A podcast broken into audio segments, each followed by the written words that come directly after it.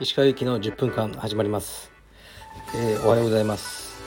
今日は東京は雨です。結構寒かったですね、まあ、しかし今日も5時に起きてえー、っとジム行ってきました。うん。700今日なんか800キロカロリーぐらいやっちゃいましたね。はい。でまたね肩の調子があんまり良くないのでちょっと今ウェイトは一旦止めてますね。有酸素しかやってないです。はい。ではレターいきましょう。レターってやっぱりなんかこのスタンド FM の事務局が一旦チェックしてるらしいですね。でだから多分バカとか死ねとか書いたら届かないみたいですね。で一気にチェック後届くんですよね。だからバーって5件ぐらい来たりしますね。はい、えー、石川先生は以前空手をやられてたとのことですが今趣味程度に打撃をやろうとか考えたことはありますか？はい。そうですね。ボクシングやってみたいんですよねずっと。あの好きなので見るのは。でもちょっと右の手首がめちゃくちゃ悪くてですね。こう曲げられないんですよ。だからなんかこうそれでボクシングで怪我したら困りますよね充実に。だからちょっとやってないですね。うん充実がやっぱり中心なのでその怪我のリスクがある趣味はやりたいけど今はやれないですね。はいいつも楽しく聞いております。ありがとうございます。クロスフィットトレーニングをしているものです。先日ベンチプレスについて語っていただきましたがデッドリフトやスクワットのマックス記録や思い入れを語っていただけますと幸いです。うん。別に何の思い入れもないですけどね。デッドリフトは、まあ一発だったら190ぐらいじゃないですかね。多分上げたことあるのは。で、スクワットは、なんかマックス一発ってやったことないですね。うん、なんかこうハーフスクワットとかじゃダメじゃないですか。一番深く言ったらこれも200ぐらいじゃないですかね。190とか。あ違う違う違う。それはデッドリフトで。15060だと思いますね。全然大したことはないですね。はい次いきます。石川先生いつも楽しくラジオ拝聴しております。カルペディエムはいろいろなブランドとコラボされているかと思いますが商用ロールとコラボする予定はありますでしょうか？ぜひともカルペディエム商用ロールの道着やラッシュガードを販売してほしいです。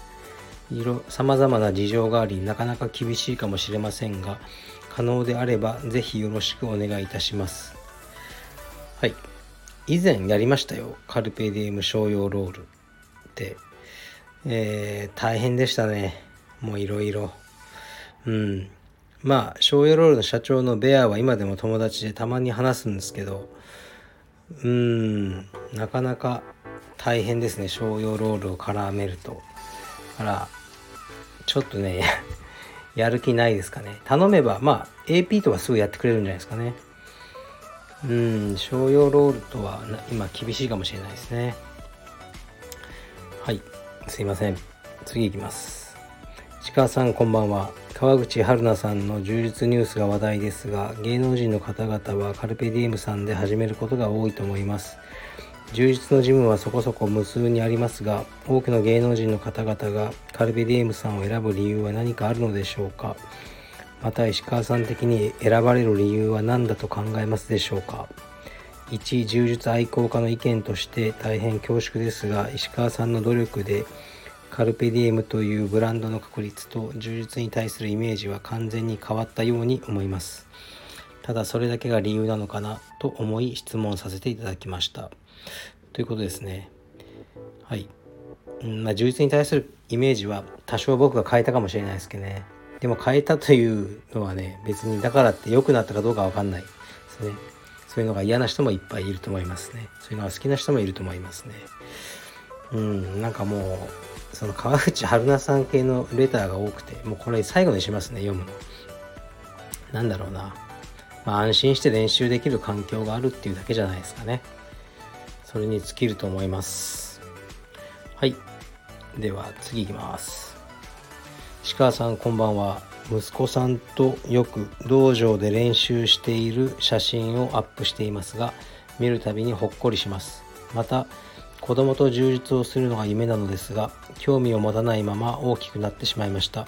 本当に羨ましく思います。さて本題の質問なのですが以前 SNS で息子さんのことをモン太郎と呼んでいたと思います。本名と思っていましたが違うようですね。何か由来があるのでしょうか？気になりますので教えてほしいです。いやあのモン太郎はあのただのあだ名です。うん。なんかそんな理由ないですよ。まあ雄太って言うんですけどね本名は本当はねあの僕はモンジローにしたかったんですよ名前を。リアルに。でもまああの家族中のあの反対を受けてでまあ雄太にしたんですね。あんまり名前にこだわりないんですよね。自覚とかもそんなもんで人生変わると思わないし太郎でも次郎でもモン太郎でも何でもいいっていう感じですかね。僕の名前が勇気じゃなかったとしても太郎でも今ここで同じようにこれを読んでると思いますね、うん、特に何の由来もないですね。あとそう子供と充実をねするのが夢だったけど興味を持たないまま大きくなってしまいましたってこれちょっと寂しいですね。うんやっぱりねこう問題は道場の近くに住んでる方はいいですよね。一緒に行きますけど。じゃなくて、ね、道場は会社に近い方に入会している方とかで家は道場から遠いとかありますよね。で夕方ねまだ仕事してるから連れてこれないですもんね。うん。そこをねあの僕はいつか解決したいってちょっと思ってるんですよ。でまあ解決っていうほどじゃないですけどやっぱりこの土日だったら一緒に練習できると思うんですけど何て言うんですかねこう道場がねあの奪う場所になっちゃダメですよね。家族からお父さんを。一緒に来れればいいんですよね。そうするとお母さんもハッピーですね。まあなんならお母さんもやっちゃうとか。で僕の中では親子柔術はあんまりあの好みじゃないんですよ。うん。なんかあんまできないし練習。4歳児と一緒に。であんまり柔術が遊びになっちゃうのも僕的にはあんまりあの好みじゃないって感じなんですね。自分の息子にとって。だからベストは大人は大人で練習して、ね、横でキッズクラスっていうのがあったら、ね、みんなハッピーなんじゃないかなと思うんですけど、まあ、青山で何それができないかというとまず広さが足りない。絶対的に。あとインストラクターが足りないですね。